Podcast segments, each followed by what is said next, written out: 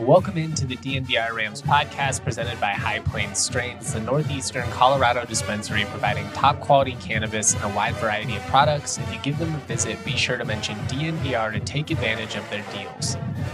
I hope everybody is having a good week. We've got some big games coming up. CSU men's basketball taking on the Marvin Menzies-led University of Missouri at Kansas City on Friday night before CSU football, obviously, takes on Nevada. I'm going to talk more about that CSU-Nevada matchup, get into some keys that I did not get into on DNBR Rams Live with Andre Simone.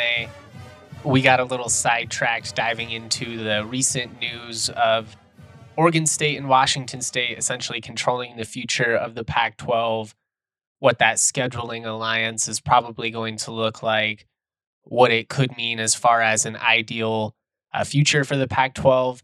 I got asked on the spot in the comment section to construct my own Pac-12. Kind of was all over the place on the episode, but I thought about it more, put out a graphic, and I'm going to defend my Pac-12 and the decisions here in this opening segment before we talk about that CSU-Nevada matchup. And then I'll wrap up with just a couple of thoughts on the Charissa Thompson situation. Longtime NFL sideline reporter, now a studio desk, or I guess not studio, but now a desk analyst, the host, for Thursday Night Football on Amazon, with some wild comments on Pardon My Take, admitted that she essentially just made up a bunch of sideline reports. It's probably the quickest I've ever seen anybody destroy their credibility. Not going to get up on a soapbox or anything like that. I understand that a lot of the sideline stuff, it's cliche. We all get it, but I will give my thoughts on all that. Anyways, if you missed it, I put out a graphic with my Pac-12 2.0. This is how I would rebuild the league if I was given the opportunity. This is not how I think it's 100% going to end up. There's some long shots. This isn't how I think a TV executive would build a conference. I think it's really kind of lame, to be honest, the way that so many sports fans now consume the product through the lens of a TV executive, people talking about TV ratings and stuff. And I understand that we're all just the product of realignment. It has made us this way. This is why everybody even thinks about these types of things. I get it.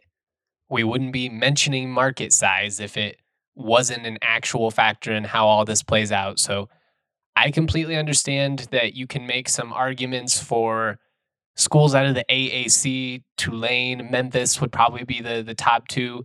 Maybe somebody like UTSA, although we'll see if they're able to hold on to Jeff Traylor or not.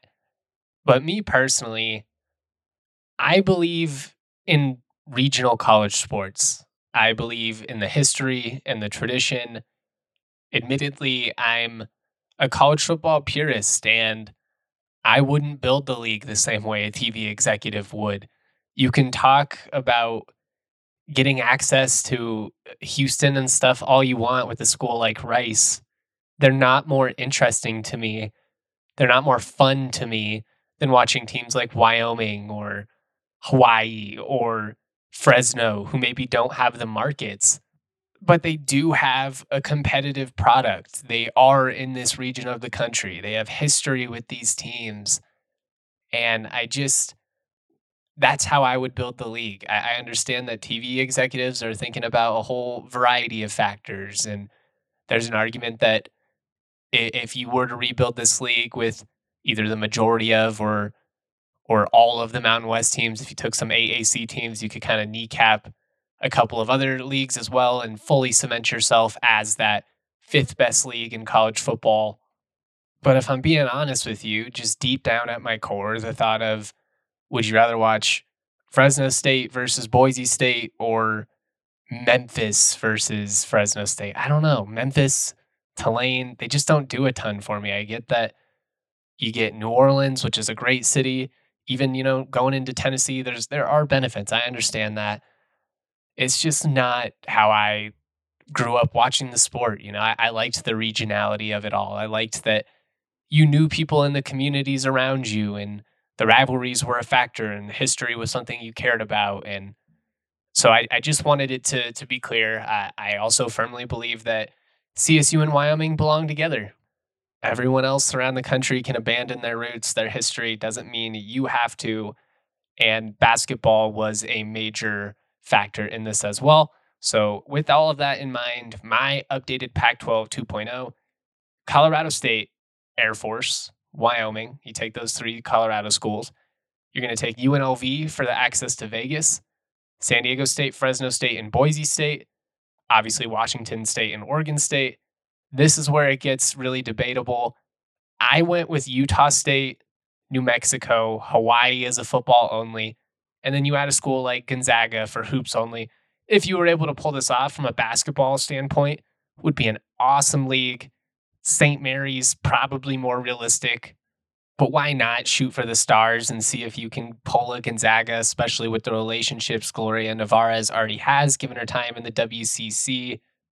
I obviously left out Nevada and San Jose State. Nothing personal. It really just comes down to institutional support and community support.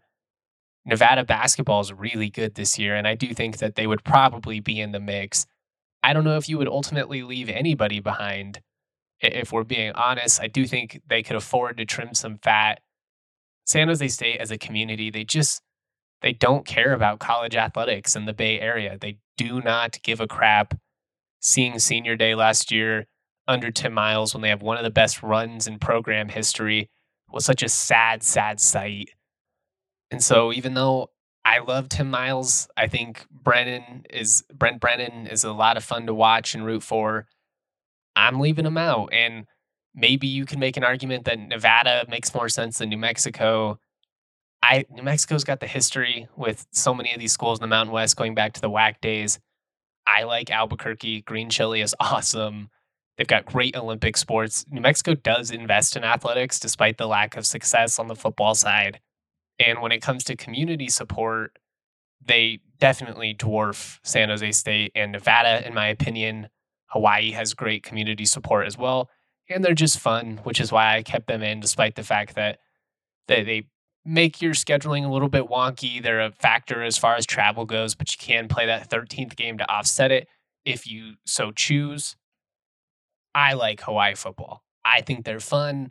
If you put a knife to my back and asked, who would you rather watch for the next 10 years? South Florida, East Carolina, Tulane, Memphis. Tulane's been really fun these last couple years. I get it. They've been competitive. Really, I don't mean this as a diss at them, but it's just my own personal bias coming in because these are the teams that I know. I've got years and years of memories of watching Hawaii late night and, Colt Brennan and Timmy Chang. And even a couple years ago, if you go back to the Rolo days and Chevin Cordero before he went to San Jose State. They're just a fun program.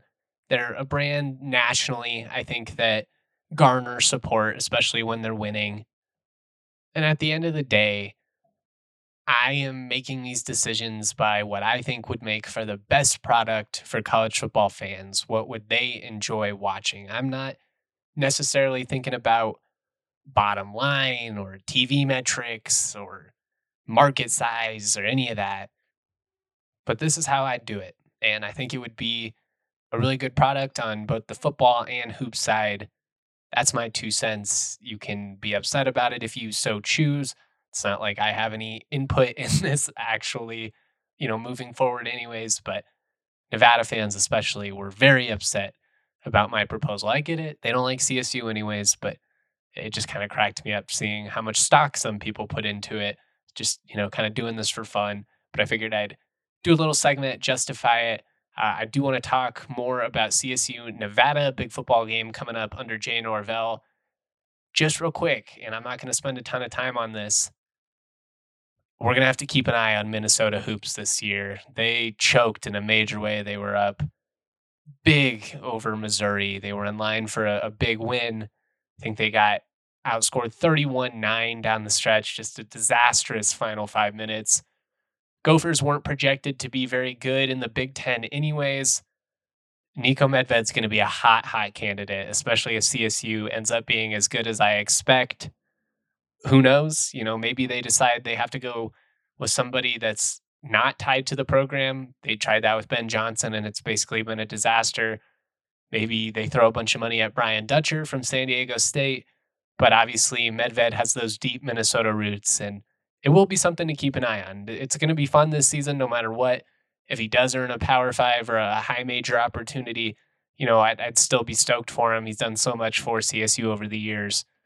And I should add that this is just speculation. It's not like I have any inside info. He's been talking to Minnesota or anything like that. I'm just saying, realistically, it is something to monitor as this season goes on.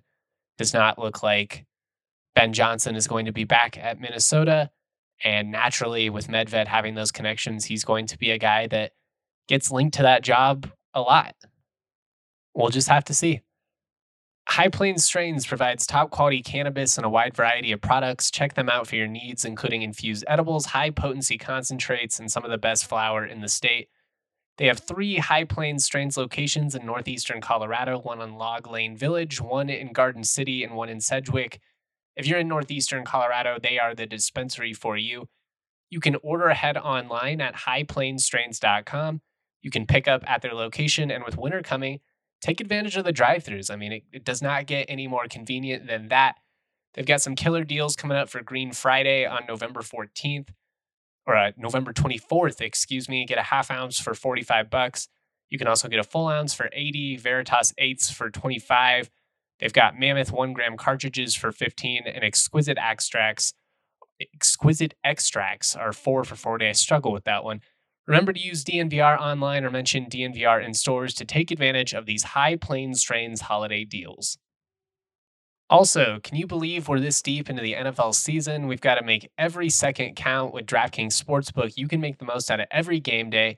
Bet on your favorite teams for a shot at winning big bucks. New customers can score $150 instantly in bonus bets for betting 5 on any matchup. Maybe you like Russell Wilson and the Broncos to keep up this recent resurgence. Take down the Vikings led by Josh Dobbs, Justin Jefferson, kind of a game time decision, it sounds like.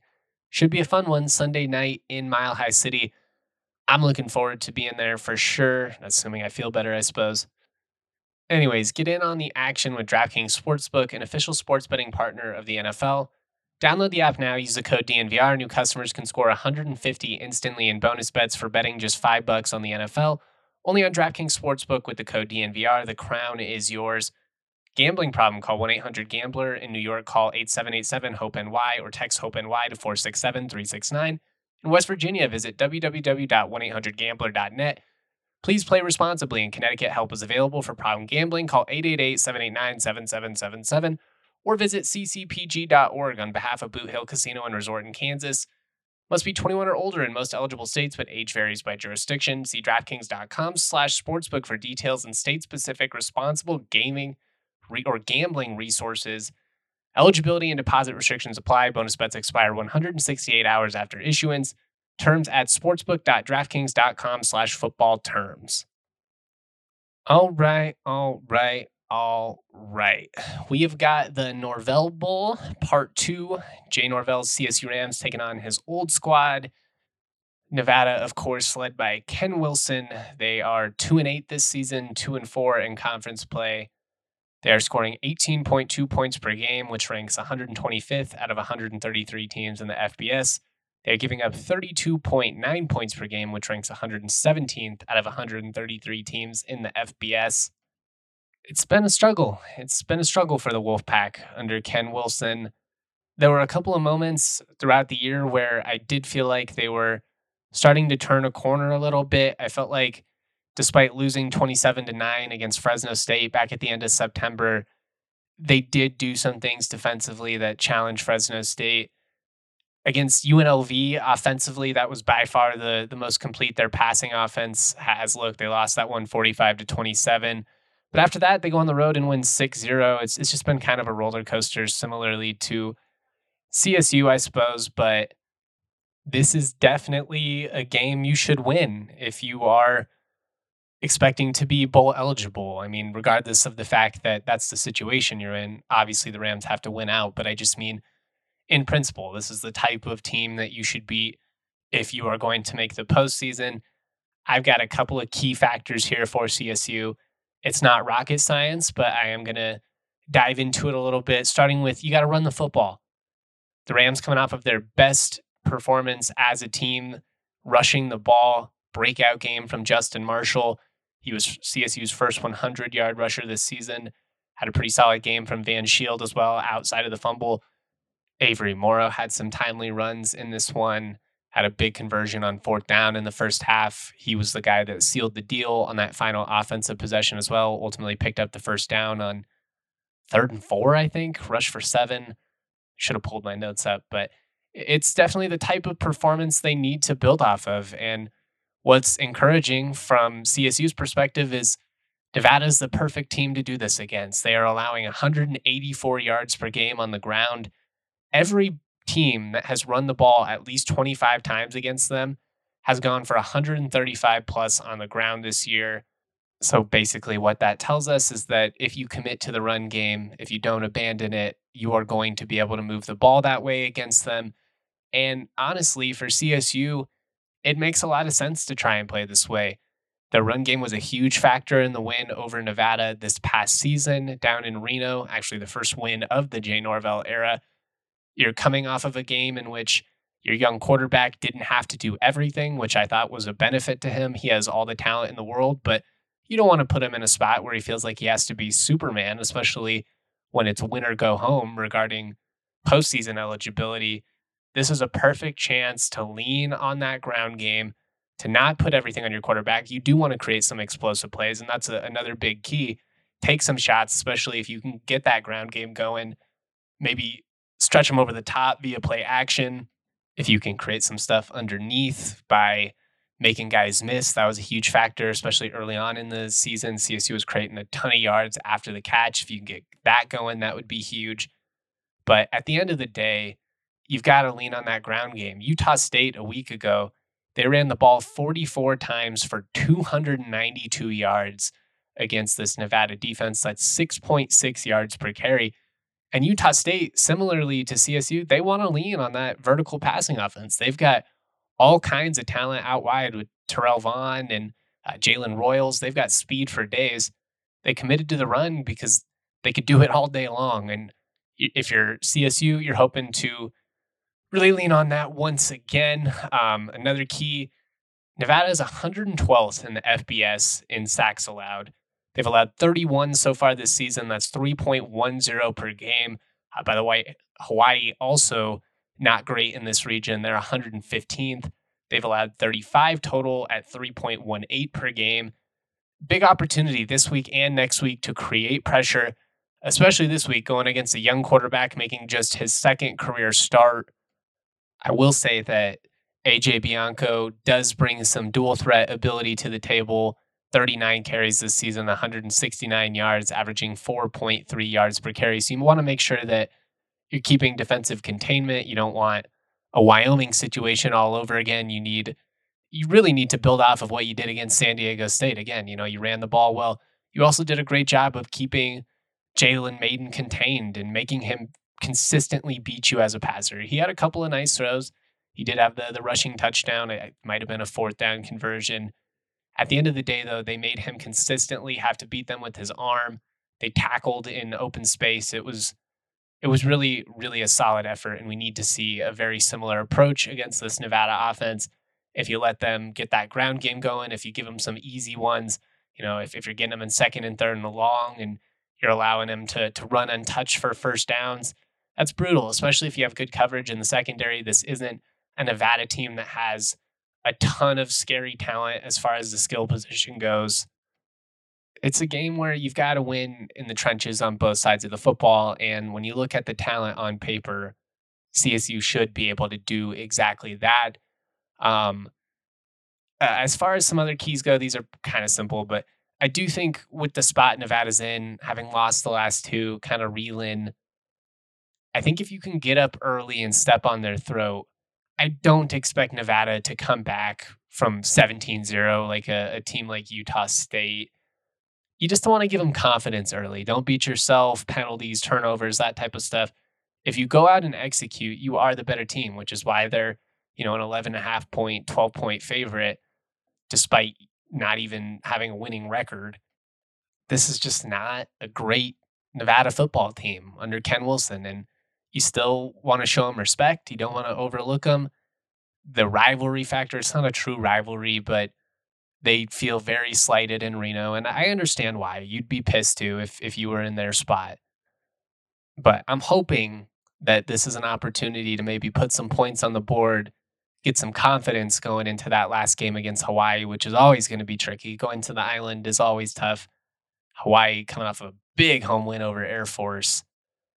I think this is a nice opportunity here. As long as you don't beat yourself, just go out and execute. Lean on that ground game, move the chains, create some explosive plays, get the ball in the hands of your playmakers. You have way more talent than them. So just go out and execute, get it done, keep your bowl bid alive. It's really that simple. Tell you what, I don't know if you really want to be Ken Wilson in this spot when you look at old Grim Reaper Jay Norvell coming around the corner. He took Adazio's job after murdering him.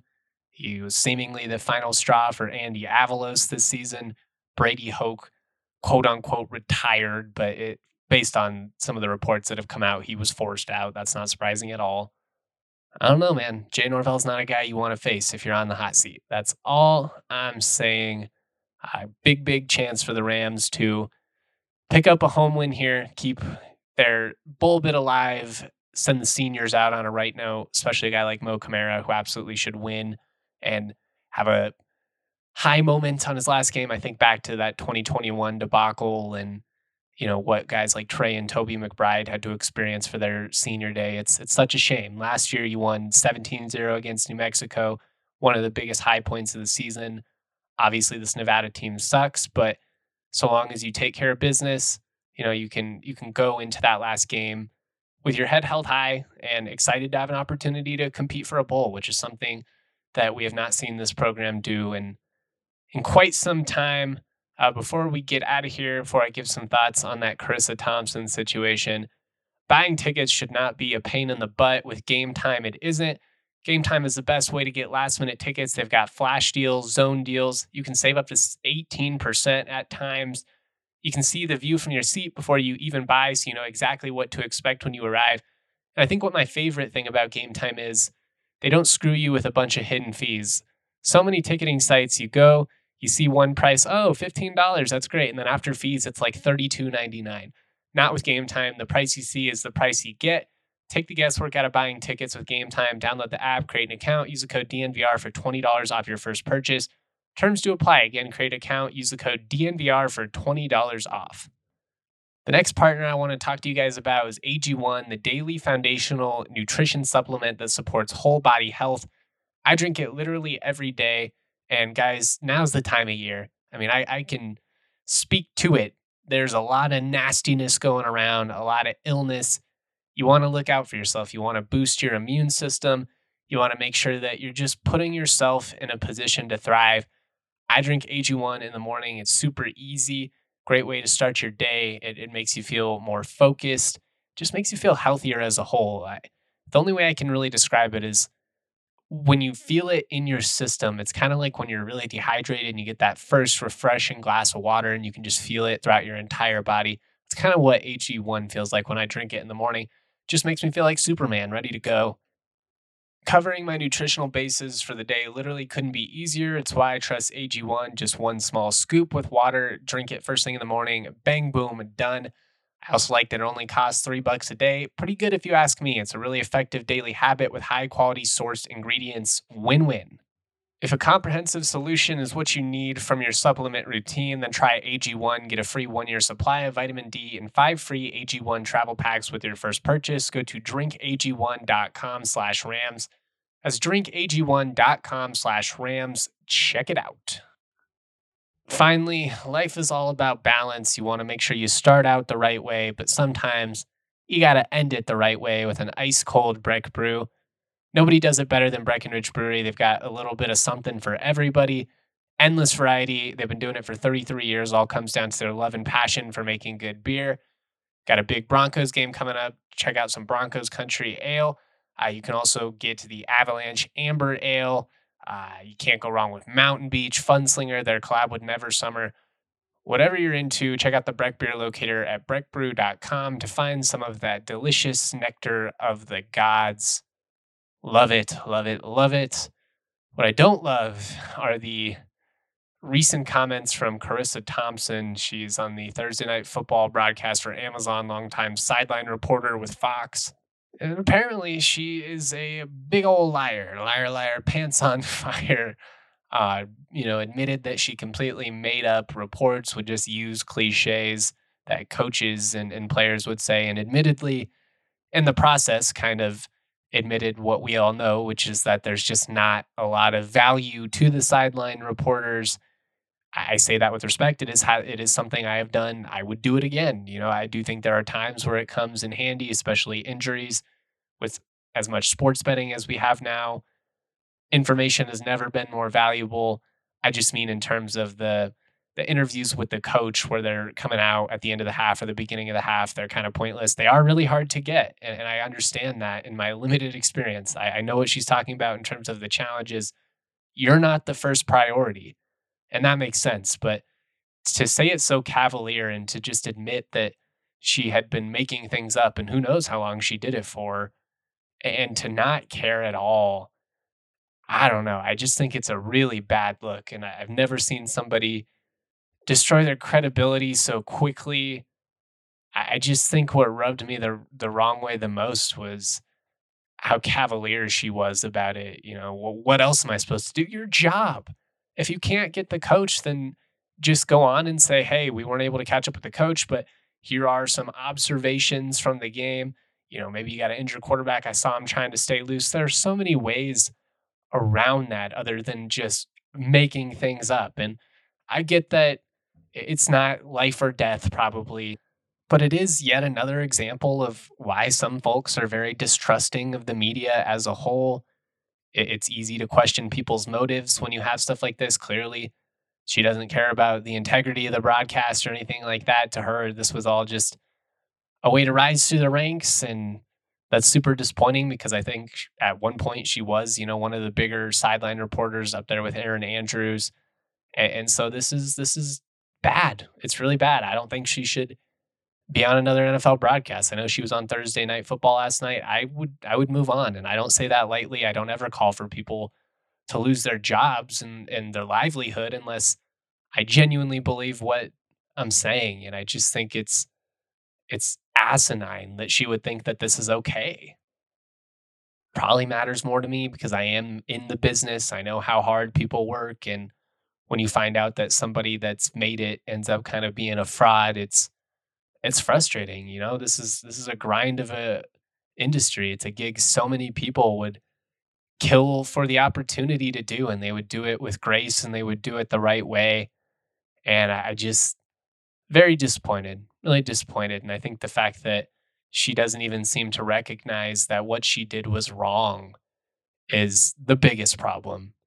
And I don't know, just a horrible look.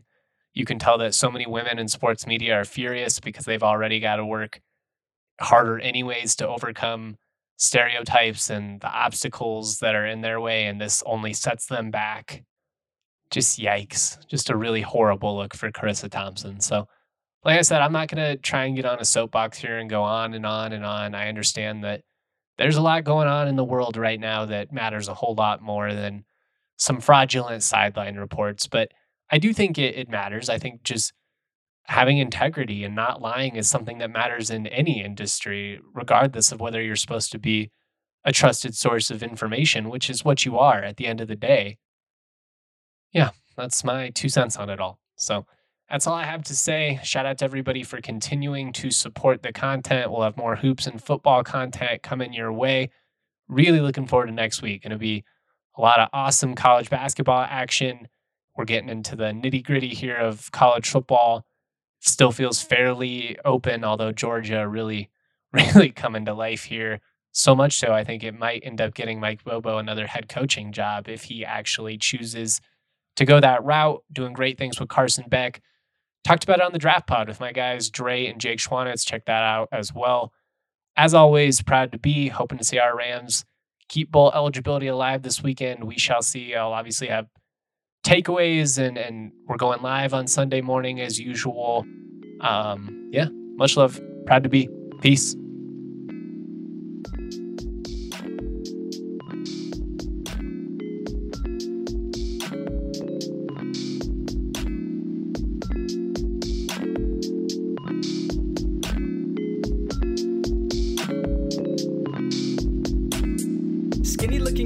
Tough khakis, wearing graphic tees, feeling way too trendy. Raps that kill, oh, I'm deadly. Primed and ready like machetes at a deli in New Delhi. Feeling scummy like Martin Scarelli. Turn jam into jelly, then drink it like juice. But water's the truth, so I sip on that too.